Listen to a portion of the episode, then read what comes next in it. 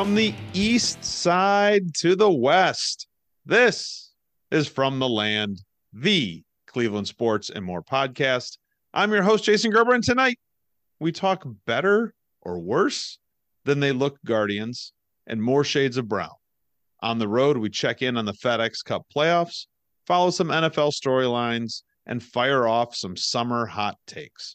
Off the field, we get out in front of the cinema with our look at the art of the movie trailer, or teaser, or preview.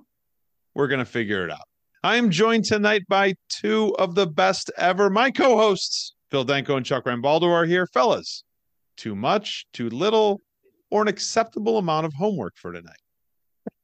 I'm going to say it was an acceptable amount, but that's only because very last minute, much like I did in school, very last minute, I was able to catch up on the last four trailers that you sent like midday today or even evening today. Yeah, so, it was. Oh, bitch, yeah. I'm, like, I'm at work till seven thirty. Like, I'm never going to be able to watch these things. So, you know how I worked around that. Uh, hey, kids, gather around Dad's phone. Let's watch some tra- trailers. Fun. Yeah. Until we got to Train Spotting. It was fun. Yeah.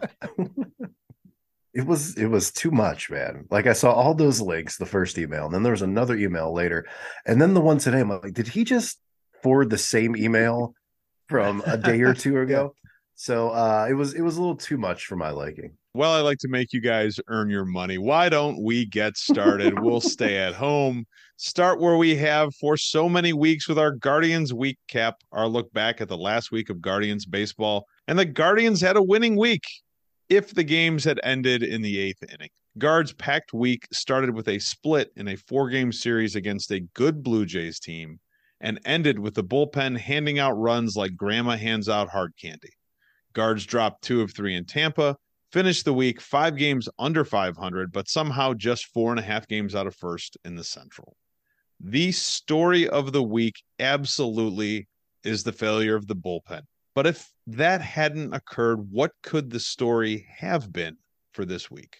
Feel a whole lot better about the team. They'd probably be a few more games closer to the Twins and believe that this this push might be real for the playoffs when their two best players aren't in the lineup for some of these games, and, and they should have how I said that they should have won them, and they're plugging holes. Who's that who's that tank of a man that's playing outfield for them? The thirty-six-year-old. I love that guy. Yeah, yeah. What a stud that dude is.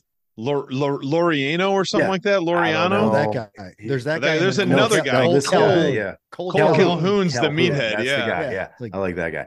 Uh, I digress though. It would have meant a much better week for my psyche, thinking they still might actually have a shot to make the playoffs. If it wasn't for the bullpen, the story could have been five and two in a week without J Ram and without Josh Naylor, and we would be talking about, like, holy cow, these young guards, these baby guards, look what they're doing. And here we are, a game out of first place. If it wasn't for the bullpen, what could have been, for real, I think we would have gotten on here tonight to record this show, and we would have been so excited that they split against a good Blue Jays team and then went on the road and beat one of the best teams in the American League two out of three. They would have made up ground on Minnesota. We would be flipping out about how good the starting pitching was all week. Maybe we'd be flipping out about how good the bullpen was too. Yeah. if they hadn't, yeah, if they yeah. hadn't blown two games. Yeah, right. uh, but it's just, it really, really hurts because we are running out of time in this season. And this could have been such a big week with one game going a different direction. Uh, and it's a shame. And, and maybe two, if the bullpen had been able to hold it together. A week of what could have been for a Guardians team that ends up uh, still having a decent week, but uh, not what it should have been. Let's pick our favorite kid. Let's play From the Land middle child. Who's your favorite young middle infielder? Brian Rocchio hit three hundred with four doubles this week. He's only twenty-two years old, and he's the number one prospect in the organization. Next one, Jose Tena hit three thirty-three, also just twenty-two years old. fourteenth ranked prospect in the organization. Who's your favorite middle child? I'll go with Rocchio, but they're both, they both came up and flashed a bit over the week. We have an, apparently an embarrassment of riches in the middle infield, right? Like, so at some point, these, these are not your starting shortstop and second base in the next couple seasons. So where do these guys find spots? Maybe, maybe you start trading with other teams that don't have middle infielders and you'll pull back some corner yeah. outfielders that can hit yeah. like thirty-five bombs a year. I liked Rocchio a little bit better, not only because the stick, but I saw him make some pretty great plays as well. Yeah. Uh, and I think what, what Phil's kind of saying here, I think they're all up here at the same time because basically they're trying to get a feel of how these guys can play at a major league level before they decide who they're going to trade for that corner outfielder who hits thirty-five bombs. I'm going with Rocchio, and I actually think this dude might be here to stay. I, I have a feeling if you're Arias, aren't you feeling a little bit of pressure, maybe hearing some footsteps for how well that guy swung the bat this week in his first real look at major league pitching? He is a smooth infielder, man. That dude can play. I can see why he's the number one prospect in the organization. So I don't think Rocchio is getting traded, but Arias may be looking over his shoulder a little bit because he certainly has not flashed a bat like that in any extended time this season. Middle children aside, pitching is still king on this team. twenty-four-year-old Gavin Williams, point seven five E R A, twenty-two Ks in twelve innings this week, somehow got no wins. twenty-four-year-old Tanner Bybee, one point two nine E R A, eleven Ks in fourteen innings. He got two wins this week. Another kid, thirty-year-old Noah Syndergaard, because he's a kid to us, one point five nine E R A, five Ks in five innings. And don't sleep on twenty-five-year-old Xavion Curry. Roughed up a little bit in Tampa this week, but if you look back over his game log and all his appearances this year, that is one of maybe two or three bad outings that that dude has had all season, and he has pitched a ton. If he's part of this rotation going forward, the way we think he is in these bullpen games, is the rotation better now than it was at the beginning of the season? With totally different guys. I don't know. I mean, these guys are doing stuff that maybe the rotation at the beginning of the year wouldn't, like that that Toronto series where two runs in twenty-six innings from your starters, everybody's pitching well, and Gavin Williams having double-digit strikeouts and back-to-back starts. I'm trying to think of the last rookie or even, well, pitcher, maybe McKenzie might have did it last year when he got hot or something. I'm like, when's the last time that that happened? Uh, and you throw in the fact that they're they're super young. Maybe, yeah, I like this rotation a little bit better than the starting one. Um, maybe it's just because they're rookies and we don't expect it out of them, but two guys I didn't even know their fucking name three months ago. Yeah. And they're they're carrying the load. So I'm I'm gonna do the recency bias thing. I'm gonna take I'm gonna take this rotation. I'm with Chuck, man. Like I they're rookies, but Bybee's seven and oh in his last ten starts. Yeah. What what last what Guardians pitcher can say that? Like seven and oh in the last yeah. ten starts. Williams is averaging almost two strikeouts an inning over his last few starts. It's ridiculous. Like early on I thought like, okay, was that was that good game the exception and we're going to see him kind of regress to the to the mean a little bit, but they haven't. And not only that, these guys seem to be getting stronger later in the games too. They're getting into the seventh inning now. Bybee's throwing ninety-seven in the seventh inning. Who's the last starter we've seen to be able to do that? Yeah. We've got those guys coming out of the pen for sure, but the starters haven't been able to do that in quite some time. So no experience, but I think in terms of talent and certainly ceiling, I'll take this starting group. If you think back to the beginning of at least the regular season, we had no McKenzie because he was hurt coming out of camp. We had Bieber, but we repeatedly had concerns about the lack of velocity and the type of pitcher he was turning into. Savali was hurt. We had Quantrill who had his issues. We had Plesac. Remember that guy was on the team for a while. Yeah. What about Hunter Gaddis? Hunter Gaddis. Jeez. Yeah. yeah think, about the guys, think about the guys who were in the starting rotation for the first two months of the season and look at where it is now. And I made jokes about Noah Syndergaard when they made that trade. And he's been much better than I expected since he got here. And if that guy can kind of resurrect his career a little bit, holy cow, there's still a ton of pitching here, which should still give us a chance to get to the, the next level with this team, even though they've had some guys missing with injuries, even though they've lost all those frontline starters at the beginning of the year who I don't know. Do those guys come back? Is this like Magic coming back after his injury in the, in the second we'll episode of Winning Time? We're going to get to it, but yeah. are we going to let like McKenzie and Bieber disrupt our starting rotation when they come back from injury? I don't know. Let's look ahead to next week. Guards have a two-game series against the red-hot Cincinnati Reds in the Natty starting tomorrow night, followed by a four-game series back in Cleveland against the Tigers. Is this week make or break time for the Guardians if they want to win this division? I, I think it kind of is. I, I I felt like things were starting to slip away a little bit because the Twins are winning more than they're losing all of a sudden, and we're we're hitting this this stretch of of games where we're really playing a lot of good teams aside from the Tigers that we've got coming up. So we've got to take advantage of that. So this is what's that, six games. This is a this is a week where you you got to find four wins somehow. If, if you find four wins, you're probably right in the thick of it still, because who knows what the Twins will do. But this could be. I mean, if it's another, if it's a two and four week, you're you're done. You're done. So yeah, I, I do kind of think it's a little bit of make or break, even though there's still a lot of baseball to go. If eighty-five wins is our magic number, which we talked about in the past, they got to go twenty-eight and fifteen. I did the math. I don't mm. see this team going twenty-eight and fifteen. Wow. So so so my my hope though is we thought eighty-five wins would win the division. Maybe it's a year where eighty-two wins, or eighty-one or eighty wins. eighty. Yeah, the eighty losing, might do the losing record yeah. wins it. Yeah. So um, but again, Uh, looking too far into the future, look at this week. You got to get four wins somehow. I think it it, it kind of is a make or break week, depending if if this team keeps treading water and the Twins keep doing that. You still have six games left with the Twins uh, before the end of the season, so you make up ground there. But it, it doesn't mean like like Phil's saying you can't have a two and four week here. So every week is becoming make or break, where you have to win series and be above five hundred. Not only to stay four and a half games back, but to get within spitting distance when you have those six games against them. It does finally feel like we're there. It's late enough in the year that you, you just can't fool around anymore. You can't suddenly end up at the end of next week, six and a half or seven out. You know, you, you've got to at least maintain four and a half or hopefully cut it. You know, you got it down to two and a half with that many games to go. You're right. You're right in it. It, it's a toss-up at that point, but if they can't get there or at least stay where they're at, it, it's starting to starting to look like a sinking ship to me. So come on, Guardians. We really like the playoffs. Just do us a solid, man. Help us out. Get to the playoffs. All right, moving on. thirteen Shades of Brown, our thirteen-week preview of the Browns' upcoming twenty twenty-three season.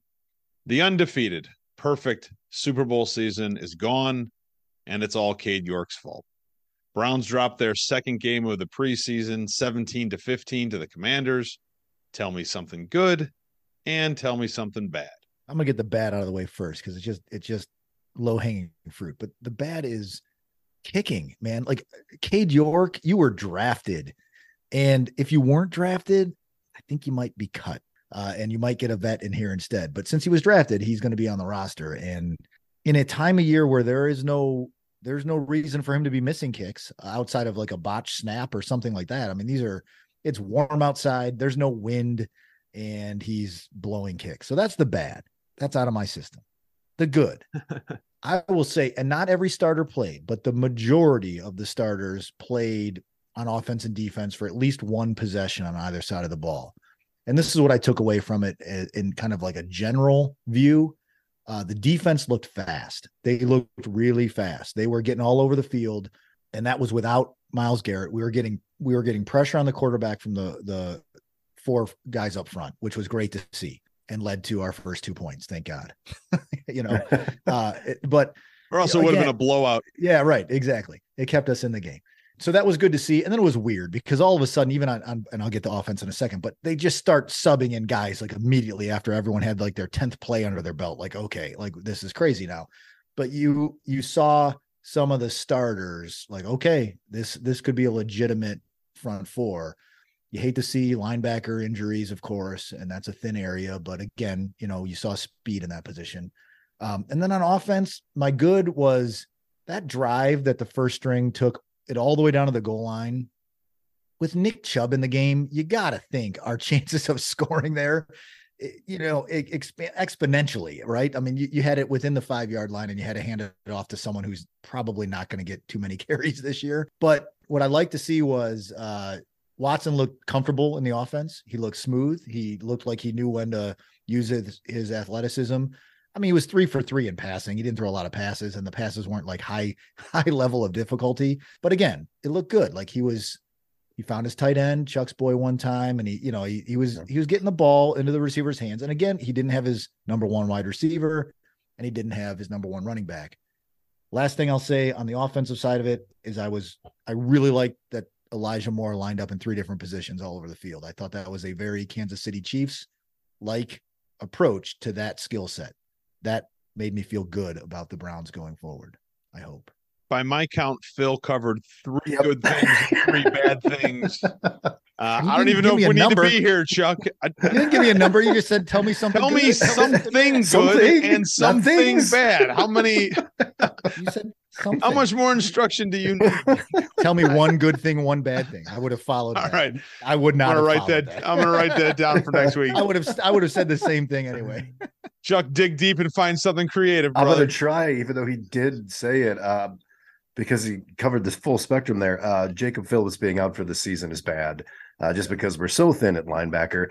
Uh, the good, uh, because I watched a lot of the second half, and I didn't see a lot of the starters because they only played, you know, five plays.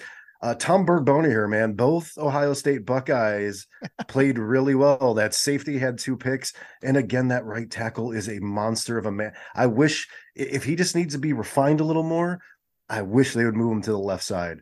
Because he is just, uh, I, I haven't been this excited about a lineman. I don't even think I was this excited about Joe Thomas, but like I, I watched a lot of him because the, the Washington broadcast, which I was watching, they were constantly talking about him or showing him in the huddle or zooming in on him after play. So uh, th- th- that's good, I guess. Two Buckeyes played well, and bad is uh, the linebackers out for the year. I'm with you on the Phillips injury. That was mine too. Like, it just sucks. That that's a guy that we really thought had a lot of potential for this team, and he's now basically missed, you know, a season and a half with, without being able to play because of injuries at at a position that's probably their thinnest uh, on the entire roster.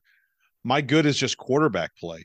Uh, I thought Deshaun Watson looked really good. Dorian Barrett-Robinson also. How often do we get to hear that in Cleveland? Dorian Barrett-Robinson? Never. Yeah. Just now. Congrats, by the way. Yeah, you're right. Uh, yeah, yeah. She's having a baby. Well, that's great news. Yeah. Is she a friend of the I've, show? She should. I she have should no idea listen. if she listens, but um, tag her when you yeah, post the show. Exactly. All right, I'll I'll I'll do that. Anyway, that was my good thing. It's just it's so rare to be excited about quarterbacks in Cleveland. Uh, that the fact that there's you know even if one of them is going to be your third stringer, to see him go out and play competently again. Uh, I think is pretty exciting. So that was my good and the bad from the preseason loss. Let's move on. Let's talk a little Coach Stefanski. Browns head coach is entering his fourth season. Let's play a little From the Land lie detectors. After the game, Coach Stefanski said that he has a lot of confidence in Cade York. Truth or lie? That's that's a lie. Nobody has any confidence. Cade York doesn't even have confidence in Cade York right now. So uh, total lie. That's a lie. Everybody knows that's a lie, but we appreciate Stefanski's effort and, and trying to be as, as much like Tito as he can be and not saying anything bad about his players. As this is his fourth season with probably the best roster Cleveland has had in twenty years, what do you need to see from Stefanski this year to show he is growing and improving in his job as head coach? Because he's the offensive, I mean, he is the head coach, but he's the offensive coach, right? I, I want to see an offense that is taking advantage of all the all the weapons we have and getting the ball into the playmakers' hands any which way you can. And I think that's what we saw a little bit. It was seven plays, but still, like out of Deshaun Watson, like he was getting the ball into his playmakers' hands. So that's taking a page out of the, the recent Kansas City Chiefs playbook. That's what I want to see out of this guy. I want to see an offense where other teams, regardless of who they are on the other side of the ball, on defense, like I, we can't we can't stop all of this. Um, so we're in trouble, and the team can score, much like we get scored upon, in like seventeen seconds at times. First thing he needs to do is – okay, mass production of all the cool Browns gear that guy wears that is never available have, for us to buy. He does have the good stuff. Like, it's so hard to find cool Browns gear, and that guy is hoarding all of it. Uh, the other thing is Phil did a really nice job. So all I'm going to say is he's offensive-minded guy. And there's times over the last few years we see play design that to me is like, man, that is super innovative, or wow, it's not something I was expecting. And then you see the inconsistency where where some play design probably shouldn't be called in a goal line situation. Maybe a little more balance there, you know, like a, a little bit more. Don't be too smart for the room when you don't have to be, yeah. uh, and be innovative when you need to be. That's kind of along the lines of what I was thinking, because when a little bit earlier in the show, when Danko said if Nick Chubb had been in there, you know, they would have just run it with him. I, I, my first thought was know. only if you hadn't watched any of the games last yeah, year. Right, no. you know? yeah, right. But I think what Half-back I really, pass. yeah, exactly.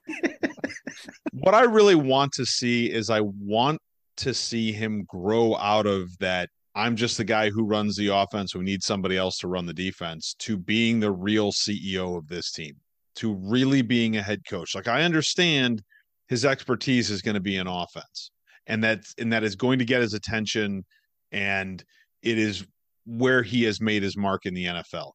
But come on, if you're going to be a head coach, you have to put your stamp on that entire organization on both sides of the ball. And I, and I'd like to see that.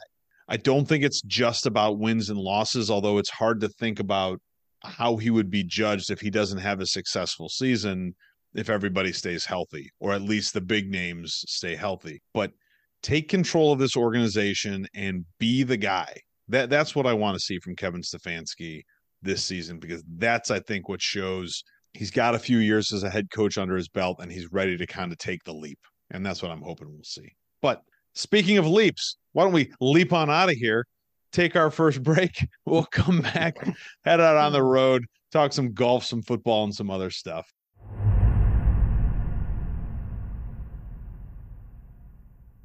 Welcome back, fellas, to our second segment. Let's head out on the road, and we'll start with the Women's World Cup. What was your favorite moment of the last week? Not having to watch Women's World Cup. Uh, I think I watched some of the Netherlands game, and it was actually far more exciting than the uh, women's U S game that we watched, even though it was much later in the day. Maybe that's why. Uh, that, that I still watched bits and pieces of it, so I still have World Cup fever. Way to ruin the bit, Chuck. I have not You're watched welcome. a minute of World Cup since Team U S A got eliminated.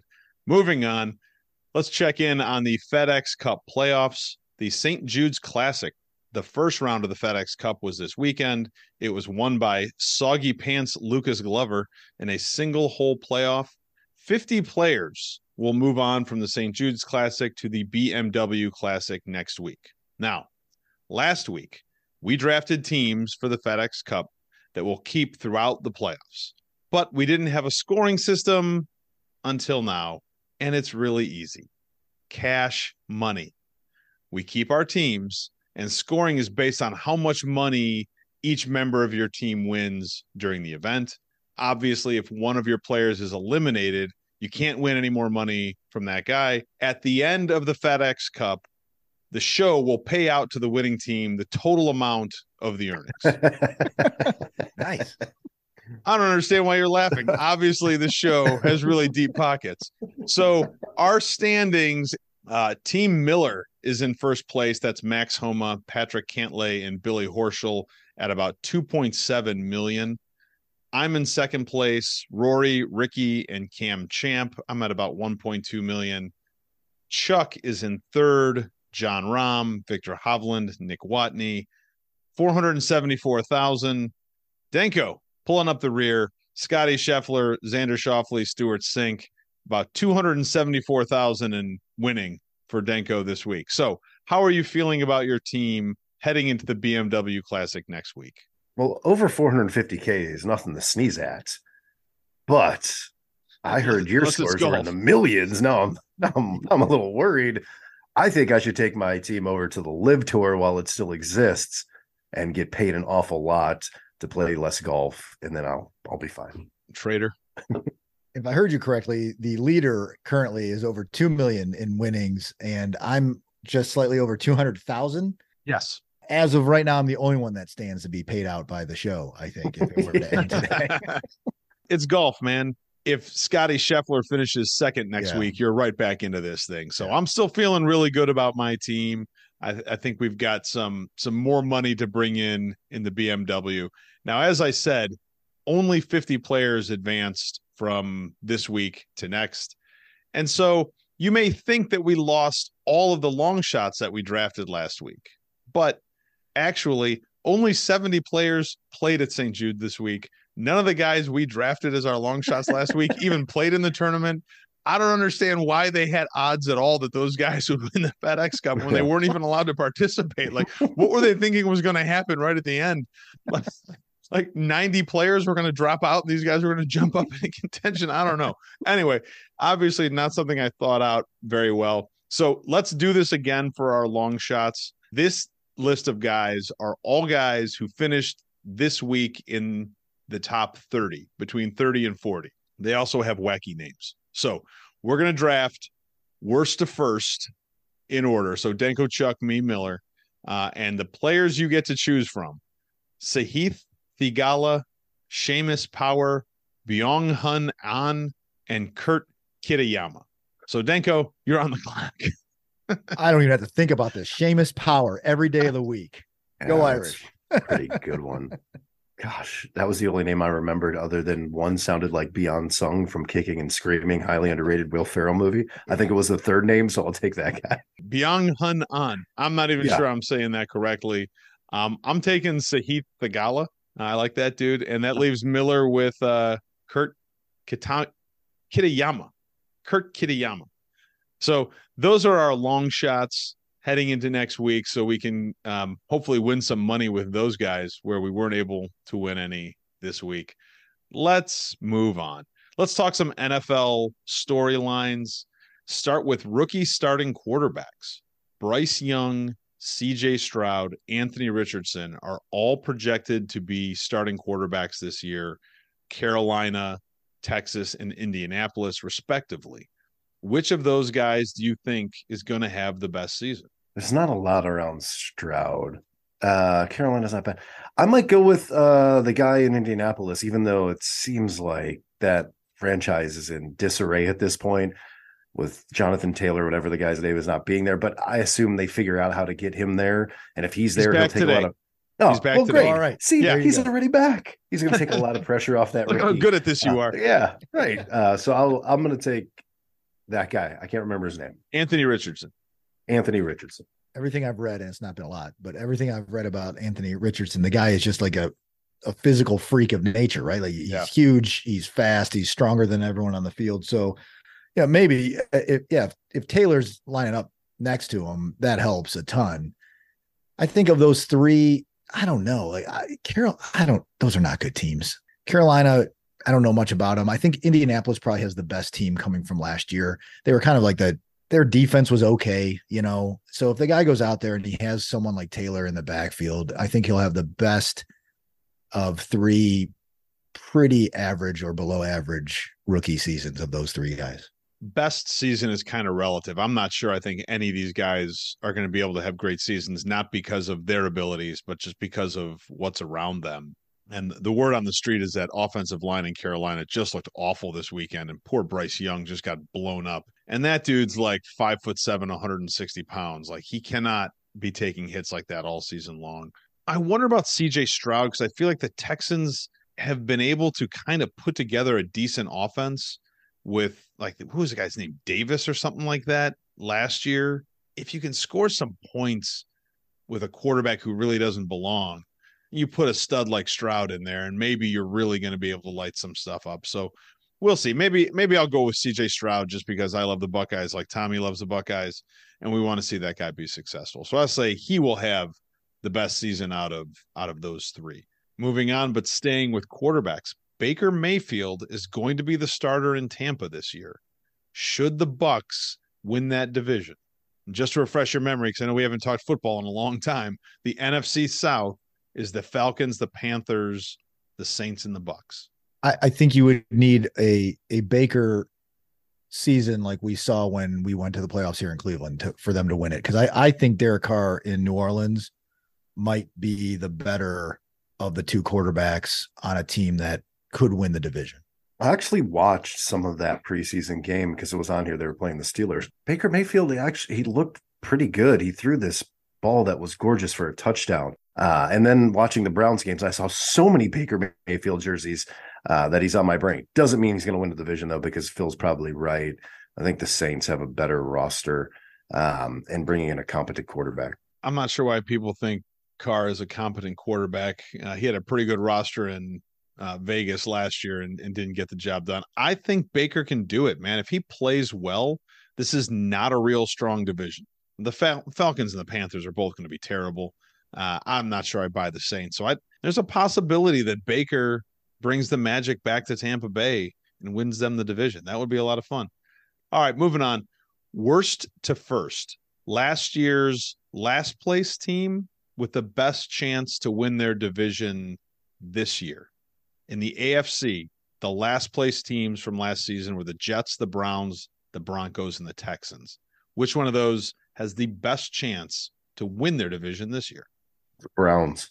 I'm afraid to say it out loud. Um, I, I agree with yeah. I think in that, you know, Jets or the Browns are the two teams with the with you think are going to be there at the end of all that. But I think the Browns have the better chance to win their division given the the rest of the division. But it's a hard division, so I'm afraid to say yeah. the Browns. I'll say Browns, Browns, yep. Go Browns.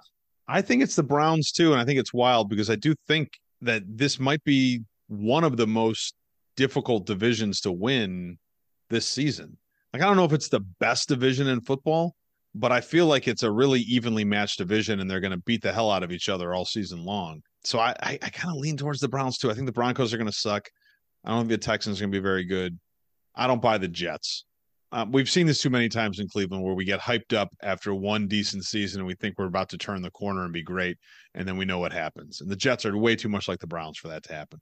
So I, I think maybe it's the Browns. All right.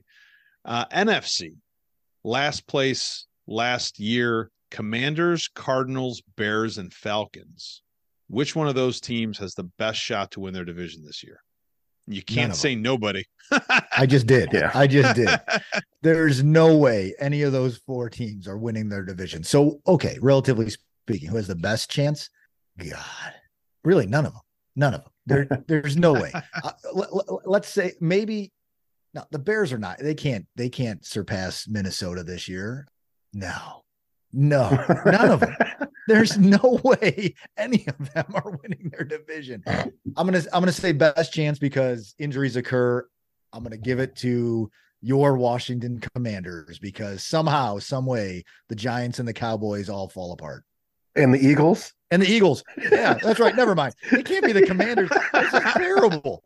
So it can't be the Falcons. It can't be the Commanders. Yeah, my my N F C favorite team is in that division. Um, so I guess I'll go back to the Bears. The Bears. God, they suck. Just because of the division weakness, I'm going to say the Falcons. Who else is in that division? Yeah, Buccaneers, right. Yeah, right? right? And the Saints. The Saints, the Panthers. It's up yeah. for grabs. Yeah. So I'll I'll say the Falcons. Without nearly as much laughing, I'm going to say the Bears.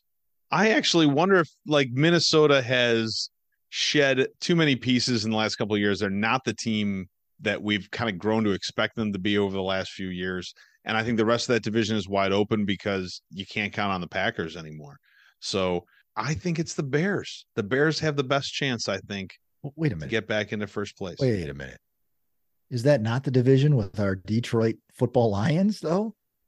Mm-hmm. Right, yeah. but, yeah, they're not. Just just yeah. saying. Just saying. I'm just saying no. I, I will continue to say Jared Goff as the limiting factor for the Lions. yeah. We know who that guy is. I don't think he's getting it done. Moving on, why don't we start hitting some of our summer hot shots? We're actually running out of these. Summer is coming to a close, so we're going to have to change this to something else since uh, I like doing this. But anyway, summer hot shots are hot takes from around the sports world. Uh, the N B A Hall of Fame class was enshrined over the weekend wearing burnt orange jackets. Good idea? Or should the jacket thing be left to the Masters and the N F L? Burnt orange, isn't that trademark probably by Texas? Isn't isn't that what they well, university know, goes man. by like, the burnt orange thing? Listen, uh, it's an ugly orange color. I don't know if it's actually it's burnt ugly. orange, but I'd I'd leave it to the Masters. It's iconic in golf. It's not really iconic. Well, that's not true. In the N F L, you get a mustard jacket, right? Everybody yeah. gets a jacket apparently. So, but still, no, I, I don't like it. Maybe if they were mustard or burnt orange jerseys, how about that? burnt orange basketball yeah, jerseys. They should have put them in jerseys. That's a good and idea. They should wear them because they all are probably out of shape-ish. Well, some of them. Is this the first year they did this? I saw the pictures. I'm like, did they? I've never seen the basketball. Somebody just thought of this. Yeah, that's yeah. what it looked like. Yeah. I'm like, all right, at this point, like, all right, what are you, are you trying to match like the color of the ball with these? Jer- I don't know what they're with these these jackets. Um, yeah, they should leave that alone. They should leave that alone. The N B A guys, for the most part, are the best dressed professional athletes out there. Let them dress up the way they want to dress up. They'll come. They'll they'll come styling to that thing. They were bad jackets. They were really, really bad. All right, let's talk a little more N F L. Less than a month after buying the team from Daniel Snyder, new Commanders owner Josh Harris got the game ball after their win Friday night in Cleveland. Is it possible for the bar to be any lower for Josh Harris? No, no. That's it. That's about as low as it gets. So again, I watched their broadcast. Right. And God, you are a Commanders correspondent for this week. They, like yeah, it. Right? yeah, and and And they went out of their way to do video packages of the owner meeting with like alumni and talking about how important they are to this community, how important the team is to the community. Not only that, they showed him on the sidelines. And most of the time he was in the stands, like shaking hands for Commander fans who were in Cleveland. So the bar, even though the bar is really low, this guy kind of gets it. He comes across as like an everyday billionaire. And oh, one of those. Yeah, it's a, it's a man of the people. Uh, and it seemed like they were they were doing all the right stuff, at least during that broadcast, to make me feel like, hey, uh, this guy's not nearly as bad as Daniel Snyder. Yeah, there's no way he can be.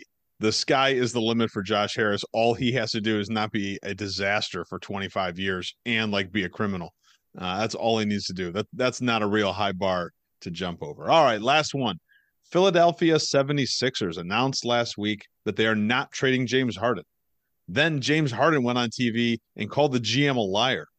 Scale of one to five, one being the final scene of Shawshank, five being a decision to eat late-night Taco Bell anytime after turning forty years old. How well is this going to end? It's a five. this, this is the N B A. You've star player already calling the owner out as a liar.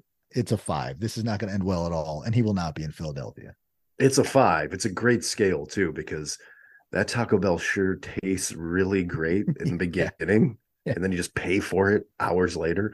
So yeah, it's five. Yeah, this is a five. This this is going to potentially blow up one of the major contenders in the Eastern Conference, because I don't know what you're going to get for Harden at this point, and I don't know that you have him on the team. I think he might just sit. And and what happens to the seventy-sixers if they, number one, don't have that guy, and number two, can't get anything back for him? All this means, and the reason why I guess maybe I'm going to change mine to a one, is because I'm so happy with the way this is going because of how it impacts the Cavs. Like, it just eliminates one more team in the Cavs' way from making a run to the finals. So I'll, I'll change to a one. This is Uh, Red and Andy meeting on the beach in Tehuataneu. But, fellas, with that, we are going to close out this segment. We're going to take our final break. We're going to come back, head off the field, and talk movie trailers.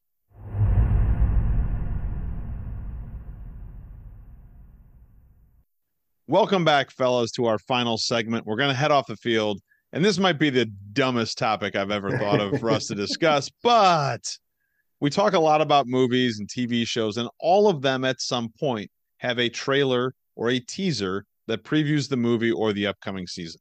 Some of these are great, some of them are not, but they are absolutely their own thing in the world of T V and movies. So let's talk previews. We're going to start here. What do you think the proper name is? Preview, trailer, or teaser? It depends, because isn't a teaser thirty seconds or less typically and doesn't give you much? Or I don't know. I'm just going to say preview then. I think it's previews because that's what they, that's how they advertise it when you're actually in the theater. Um, but I think preview or trailer are probably interchangeable. That's kind of what I thought too, because I found a lot, if I Googled these or I looked them up on YouTube, you plug in trailer, gets you to the official like released trailer for the movie, pretty much no matter how old it is. So uh, preview or trailer. Okay. So what makes a great preview or trailer? A great preview is something where you get, you get a sense of the movie, but I don't want to see all the best parts of the movie, right? Like, leave me wanting for more. And that's difficult to do a lot of the summer blockbusters don't do that in hindsight. But so I think that like it, it, you, you, you pull me in, but you, you leave me wanting for more. So good music in the background, good energy. This is what the movie's about. Come see the movie, because we're not going to really tell you what this movie's about. It'll bait the hook yeah. and get me interested. Something that is probably quick, fast moving and precise and gives you enough detail that you're like, I, I, that I'm interested in it, or something that absolutely blows me away and go, oh, I have to see this. It's an event. I think it's music. I think that's such a big part of good trailers. But I also think it's, you have to at least give the impression of what the movie's about. I watched a lot of trailers the last few days, and I will tell you that there are a lot where you're watching and like, I saw this movie, and it doesn't seem to have anything to do with what the trailer is showing. This doesn't make any sense to me. Uh, so I think that, and I think, Phil, you kind of touched on it, is like, you got to find that balance between uh, we're going to show you enough so you know what the movie's about, uh, but we're not going to give away everything and or show you all the coolest scenes or show you all the funniest lines or something like that. Like, I still want to be able to go to the theater or sit at home and watch it and, and, and still, you know, not have all of the best parts of the movie given away. Like, I think there are comedies like that where all the funny lines are in the trailer, and then you go see the movie and the movie just sucks. And like, they blew it. They blew it all in the trailer. All right. So speaking of music, I sent you guys an email. This one was the one from today that I sent you with four trailers to watch. And I sent them because those are the ones that I found that I thought had the best music use in the trailer. So the first one was for the movie Logan, and that was the song Hurt uh, by Nine Inch Nails. Or maybe it was the version by Johnny, Johnny Cash. Cash. Was Johnny it, Cash. Johnny yeah. Cash version. Johnny okay. Cash. Yep. Next one was Train Spotting with Lust for Life by Iggy Pop. The next one was Iron Man with Back in Black, Code Cheese by Audioslave, and Iron awesome. Man by Ozzy, all in the same one. That was pretty good.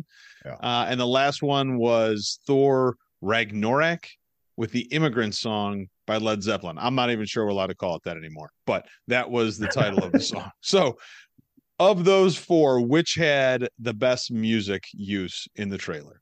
I feel like Iron Man cheated here uh, because they jammed three really good tunes into a two minute trailer. Um, and it's amazing that you sent these four movies. I'm like, geez, these are four of my favorite movies I've ever seen. Like, I really like these things, but I really, I really dove into it. And I, I like the music. I think, taking Iron Man out of it because they cheated a bit, I, I really think Johnny Cash Hurt for Logan, if you saw that movie, that music, have, ha, having not seen the movie yet, as you saw that trailer, gave you the tone of that entire film. That's exactly what it was about. It was about pain and suffering. Uh, and that was really well done. They were all good, though. I mean, they really were. So did you pick one? Hurt. Johnny okay. Cash. Logan. That one's probably the best wrapped up into that trailer, because looking back after seeing the film going, man, it really encapsulates what that movie was going to be about. But for me, it's it's Immigrant Song in, in Ragnarok and Thor, because yeah, that was good. That's one of my favorite Zeppelin songs, and it fits so perfectly yeah. with that trailer. And then that song, not that it was ever lacking, but had a huge resurgence uh, at uh, rock radio, whether it was classic or not, just because of that trailer. So um, one of my favorite Zeppelin songs, get me super jazzed and pumped up. And it did for me to see the movie as well. That's awesome. I didn't realize that um, Immigrant Song had come back like that when that movie came out. I'm going with Iron Man. I don't think it's cheating at all, man. They, they put three songs in to a trailer that were, that were perfect for that movie. It's like, it's over the top. It's high energy, uh, just the way the movie was. And uh, I don't listen to enough Audioslave. Like, every once in a while I catch a song and I remember, like, man, that band was fucking awesome. That was, I thought, um, a surprise in the middle of the trailer that that song came on. I thought, oh man, this is pretty cool. And then it ends with Iron Man, which is just perfect for a movie called Iron Man. That's, that's almost low hanging fruit, but Iron Man was mine. All right. So I sent you guys some recently released trailers for new T V shows and movies. Let's start with the T V shows. One was The Continental, which I think is going to be on Paramount. Uh, and the other is The Penguin, which is a prequel to uh, the Batman movies. It's a Rise of the Penguin. It's a limited series that is in development for H B O, but may not be coming out anytime soon because of the strike. So based solely on the previews alone, which of those shows are you most excited to see? The Continental. They're both ancillary characters to a franchise, being even if the Continental is like a hotel, it's still a character on the John Wick franchise. So uh, I had no idea Mel Gibson was in it. That was interesting. And I thought, man, that guy should probably dye his hair just because this takes place in the seventies or whenever it's supposed to be. Uh, it just looked super stylized. It felt super John Wick, even though he's not in the trailer. It was still nonstop action. So that'd be the one I'd be most interested in. And it's on Peacock, I believe, not Paramount. Oh, okay. All right. I don't have either of them. As you well know, I'm a big John Wick fan. I love that type of movie. It's just ridiculous. The action, action, the the violence. I'm I'm interested in Continental, and I'm going to have to subscribe to, what is it? Peacock? Paramount? Peacock. Peacock. Peacock. I don't have either of them either. So uh, um, I'm going to have to subscribe to that to see that. The Penguin looked good, and, and Colin Farrell was awesome as the Penguin in that remake of the Batman movie. But I, I have a feeling this is, it's, it's, I like gangster shows. Uh, I'll probably watch that whenever it comes out, but I don't know. I'm interested. I'm more interested to see the Continental because I've devoted so much of my time to four John Wick films. I'm going with the Penguin. H B O doesn't swing and miss very much, and it's kind of cool to do the the background of the villains in, in these movies. I just think H B O always does this stuff right, so I'm excited to see the Penguin, and I already have H B O Max, so I'll be able to watch it. All right, so I sent you a few for movies as well. Uh, one was You Are Not Invited to My Bat Mitzvah. It's an Adam Sandler movie with his kids in it. The next one is The Holdovers. It's kind of a new twist on Dead Poets Society. Last one was The Hunger Games, Ballad of Songbirds and Snakes, which is a prequel to uh, the Hunger Game movies with Jennifer Lawrence in them. So based only on the trailer, which one of these movies are you most excited to see? Actually, The Holdovers. And that's a weird thing to say, but I, I feel like I like the way the trailer was. I like the, it was like the stop. They, they stopped and paused Giamatti's face at certain points where it's just like, wow, like that's, that's not the time you want to pause the, the film here, which is great. Like that's perfect. I actually saw that trailer, I think ahead of uh, Oppenheimer maybe. So I saw it in the theater. Uh, one, yeah. One of these movies we saw this summer. So that was exciting. I, I like the Hunger Games idea. I don't know about you guys. I, um, I never finished the original movies. I, I kind of like petered out at the end. I'm like, oh, I, I don't think I've seen the last one or two of those. So I don't know, just something different. The Holdovers looked like a kind of good story, right? Good story, good acting kind of movie. It's not Bat Mitzvah, man. Like, no, like I, I, I, res- I respect him for always taking care of his friends in films, but now his family is getting juiced into. That's it's more than enough for me. I'd watched the Hunger Game movies and I'm like, I'm pretty sure I liked them, but I have no interest in a prequel. So I'm with Phil here. It's, it's Holdovers. Giamatti is a highly underrated actor. Mm-hmm. You know where this story is going because it feels super familiar, probably because there's been movies like this in the past, but I'm still interested in watching it because I know at the end, you're probably going to feel good that this crudgety old man or crusty old man is going to bond with this kid who got left there. Plus it reminded me of one time at Carol when, I don't know what holiday it was, but I decided to, it was a freshman, so I didn't have a car or anything, and nobody would pick me up. I stayed in the dorms on a Friday of like a holiday weekend, and literally I was the only person on oh, campus. Man. Yeah, there wasn't any cantankerous old professor to get me through Friday night. So um, Holdovers looks pretty good, though. I'm with you guys on Holdovers, although I'm also excited about Hunger Games. My, my kids were exactly the right age uh, when those books came out, and so that was a big deal in our family. We all read those books and then saw the movies. So I'm excited for that. I always thought the Hunger Games was a really cool story, but I love Giamatti. Uh, he's so good, man. I'll watch that dude in almost anything he's in. So I'm on the Holdovers too. All right. One of the true powers of a trailer is when it's a good trailer for what ends up being an absolutely terrible movie, but it still sucks you in. You guys watched trailers for The Beaver starring Mel Gibson, The Weatherman, starring Nick Cage, Be Cool, starring John Travolta, and Pearl Harbor, starring Ben Affleck, which I think are four objectively pretty bad movies. So, which of these trailers would have most likely been able to draw you in to go see one of these bad movies? Well, I can speak from experience because I've seen two of these bad movies. Just two, though. Just two.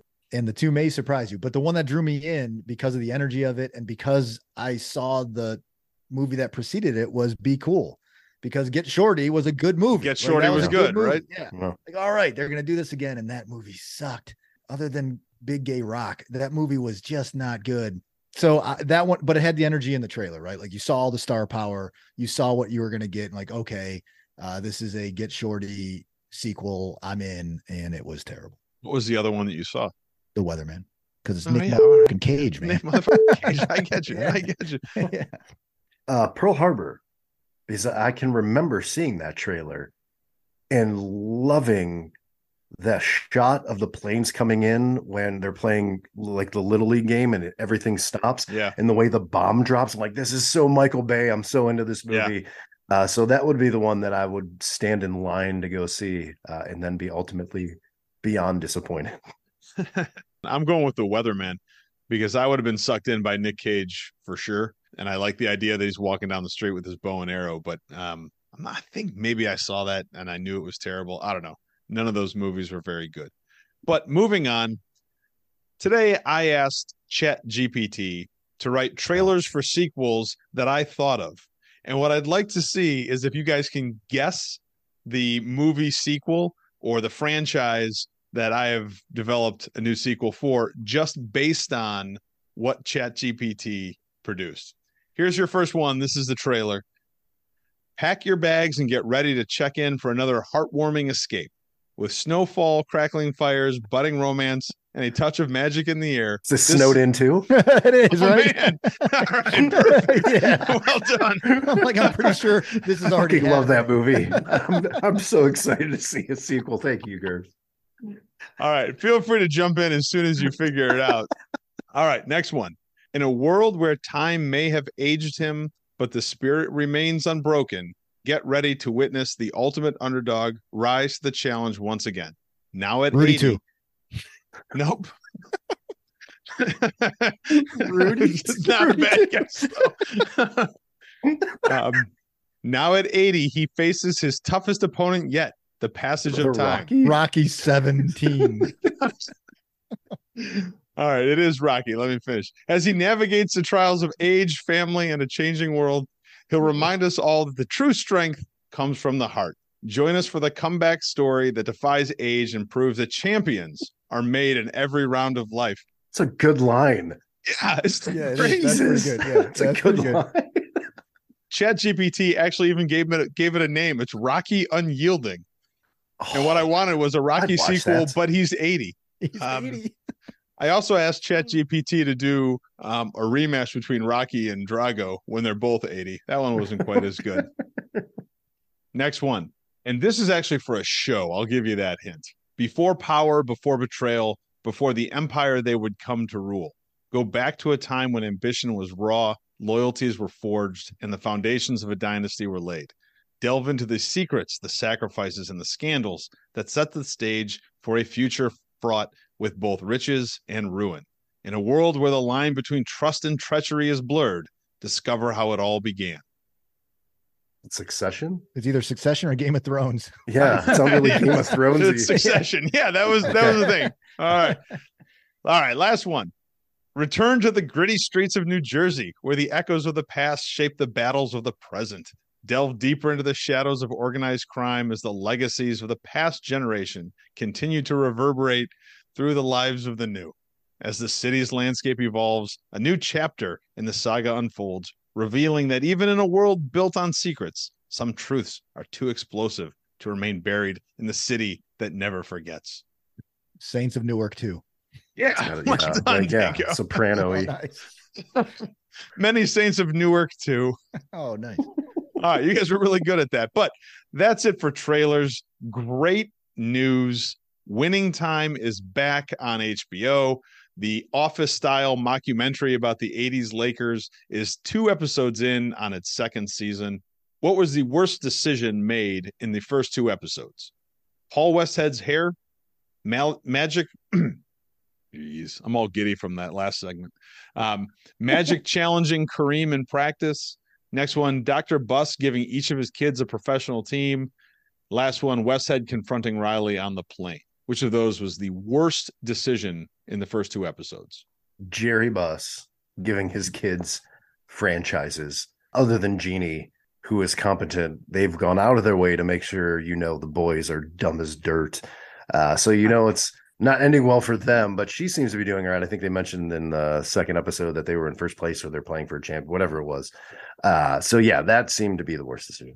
Yeah, that, w- that was pretty bad, but I'll, I'll give it to uh, Westhead behind and, and Riley on the plane, because yeah. that small shower curtain that you draw between the wall in, in an airplane, like everyone can hear everything you're saying. It's like they were acting as if they closed themselves into some sort of office. Uh, and again, I get it. It's just foreshadowing. Like that's Riles is taking over this team sooner than later. And that he, and what's his name and his system is about to lose the locker room. I'm going with Bus giving his kids the professional teams as well. I feel like the Bus kids fit nicely in the middle between the Roys and uh, the Gemstones. Slightly more talented than the Gemstones, but not quite as talented as the Roys. But no way any of those guys should have a, a professional team that they get to own and operate. What was your favorite part of the first two episodes? Man, there were there were a lot. I laughed a lot with uh, Jerry West. Like now he's out of control, man. The dude is just out of control. Yeah. Like he can't even be on scene on camera without just dropping eighteen F bombs and just it. So his, his character's uh, just spiraling, which is funny. But what I wrote down in my notes was uh, Cleveland Cavaliers' own Jim Jones has some of yeah. the best one lines in this, this, this television show. He's hardly on it, but when he talks, it's hilarious. In episode one, he just looked up and said, "System ain't sexy." That's all he said. System ain't sexy. Okay. And then in, in episode two, he said that uh, it, it was uh, with Magic coming back. It was like some sort of crazy circus shit. That's all he said. That was his only line in the entire show. Like, all right, Jim Jones. I love it. Go Cavs. Well, I said I was almost looking forward to the character development of Pat Riley, and I think you get a lot of it in the first two episodes. So that's been my favorite part that you see. Uh, not only is he he knows how to play the game better with the front office, and he knows how to relate better to the player. So you're seeing him becoming the clear choice to lead this franchise through the future. And Adrian Brody is doing a really excellent job. He's a great actor. I know that, but like to see him play Pat Riley, I, I, the guy I never thought would pull it off right, but he pulls it off really well. So seeing Riley's rise is, is my favorite thing in the last two episodes. Both really good options. I'm just going with the plane in episode two. I thought that was so cool, man. How come they don't make planes anymore that just yeah. have those big giant spaces in the middle with like a bar and a pool table and stuff like that, where you can just like hang out on the flight? Um, they don't make stuff like that anymore. It's too bad. I thought the plane was really cool. But fellas, we are out of time.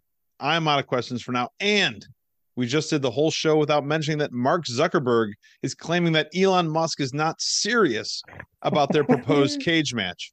With that news, that for the first time ever, I am really hoping Logan Paul gets involved. I hope you guys have a great week. Let's get together and do this again real soon. Absolutely. Oh, man. So dumb. Yeah. So dumb. Jesus. Oh, f-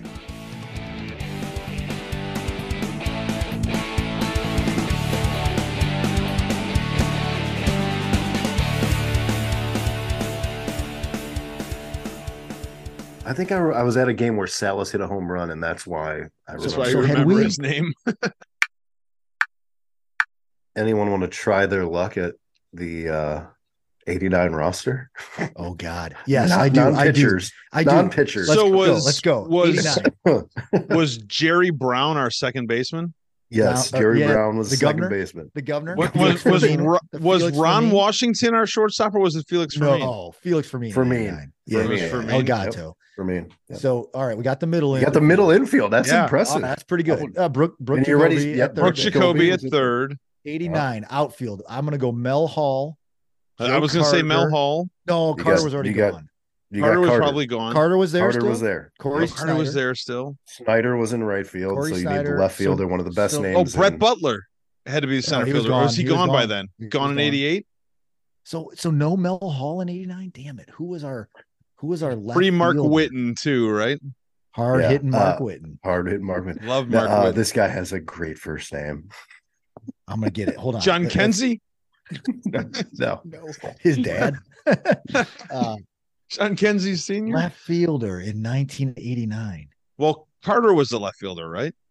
Aren't we missing a center uh, Carter fielder? Played center. Carter, Carter played center. center. This guy played left for sixty-nine games. Who was the other left fielder? Yeah.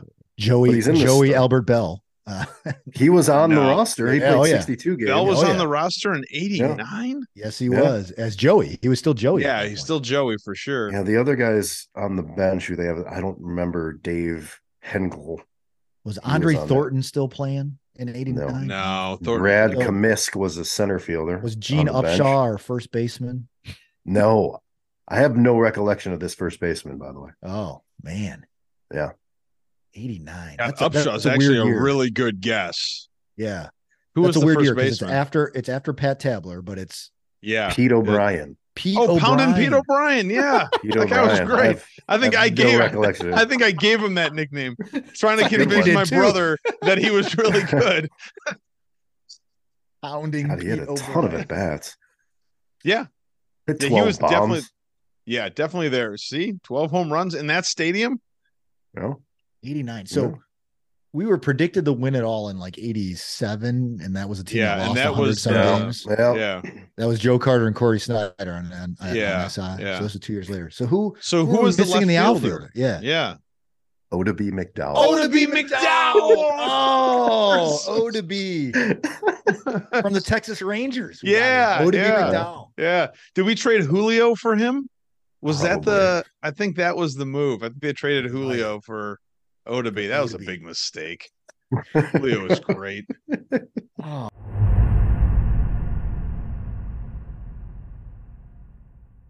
I, uh, a friend of mine who's a huge Browns fan sent me some ranking of every Browns quarterback since ninety-nine, and Hoyer is number six. He was so bad.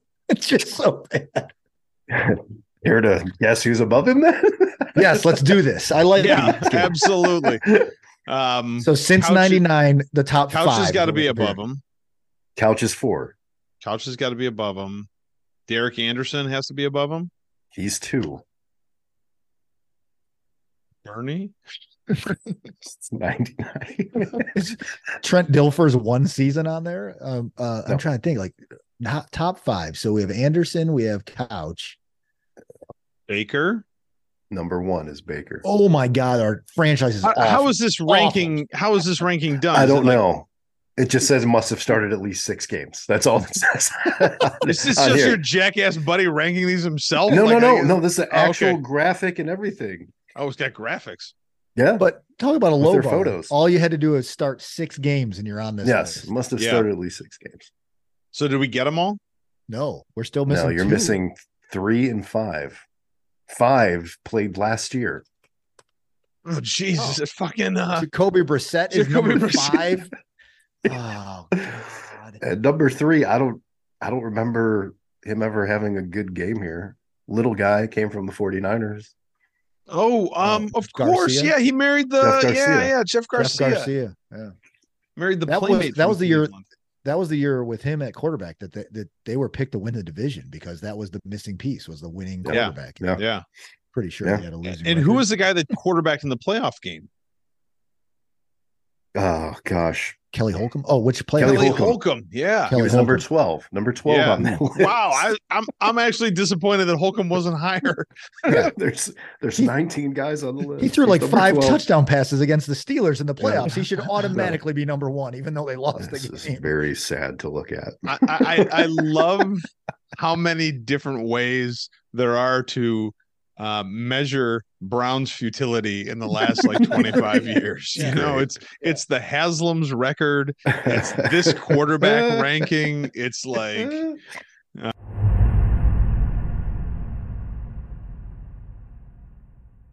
I know you guys were were going to ask this at some point during tonight's show about the white satin jacket, so I have to I have to. Update oh yeah, it. I hadn't yeah. thought about Where it, but of, it? Course, of course I do want to know. So in typical Browns fashion, I got an email from the Cleveland Browns saying some like, you know, this is great news.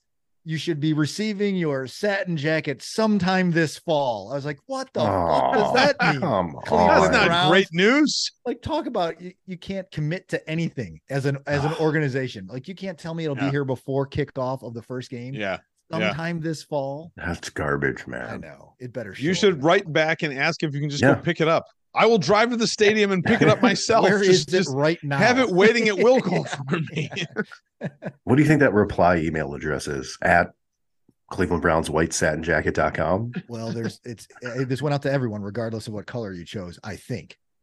So just um, satin jacket dot com. satin jacket dot com. brown satin jacket dot com. Does, does, can somebody look up satin jacket dot com and see if it's been purchased? Should we should we should we buy that site? satin jackets dot com exists. You can build your own. Wow. Huh. Build a white go. satin one for Danko. You can. Yeah. I'll get started right now. Should we should we have matching white satin jackets, the three of us, when we, we come on the show? This is from my personal ticket rep. We are very excited that your exclusive Brown season ticket member jacket will be arriving in the fall, and we can't wait to see you wearing it. That's what they committed to. They can't wait. I'm like, oh. Yeah. You want snaps or zippers on this uh, jacket, Phil?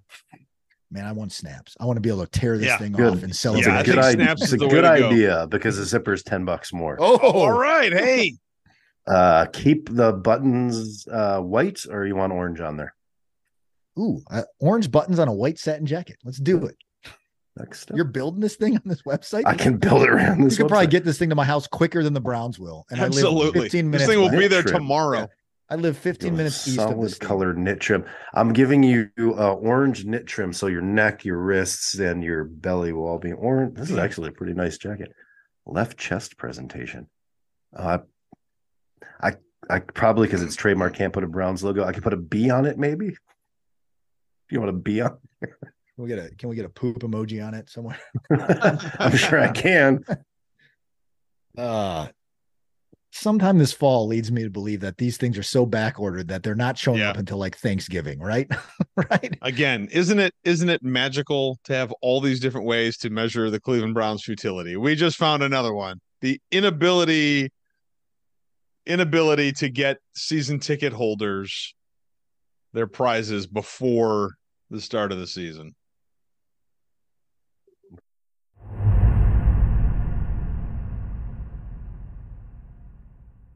Oh, maybe eighty-six was against the Pistons or something, though. Can't remember. Anyway, foolishness. Why don't we yep. call it a night? Let's do it. Good idea.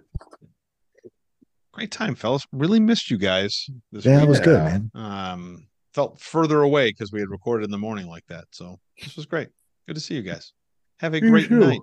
Yeah, you too. You guys do the same. See you, brothers. All next right, week, love you guys. guys. See you, right, boys. Love you guys. Later.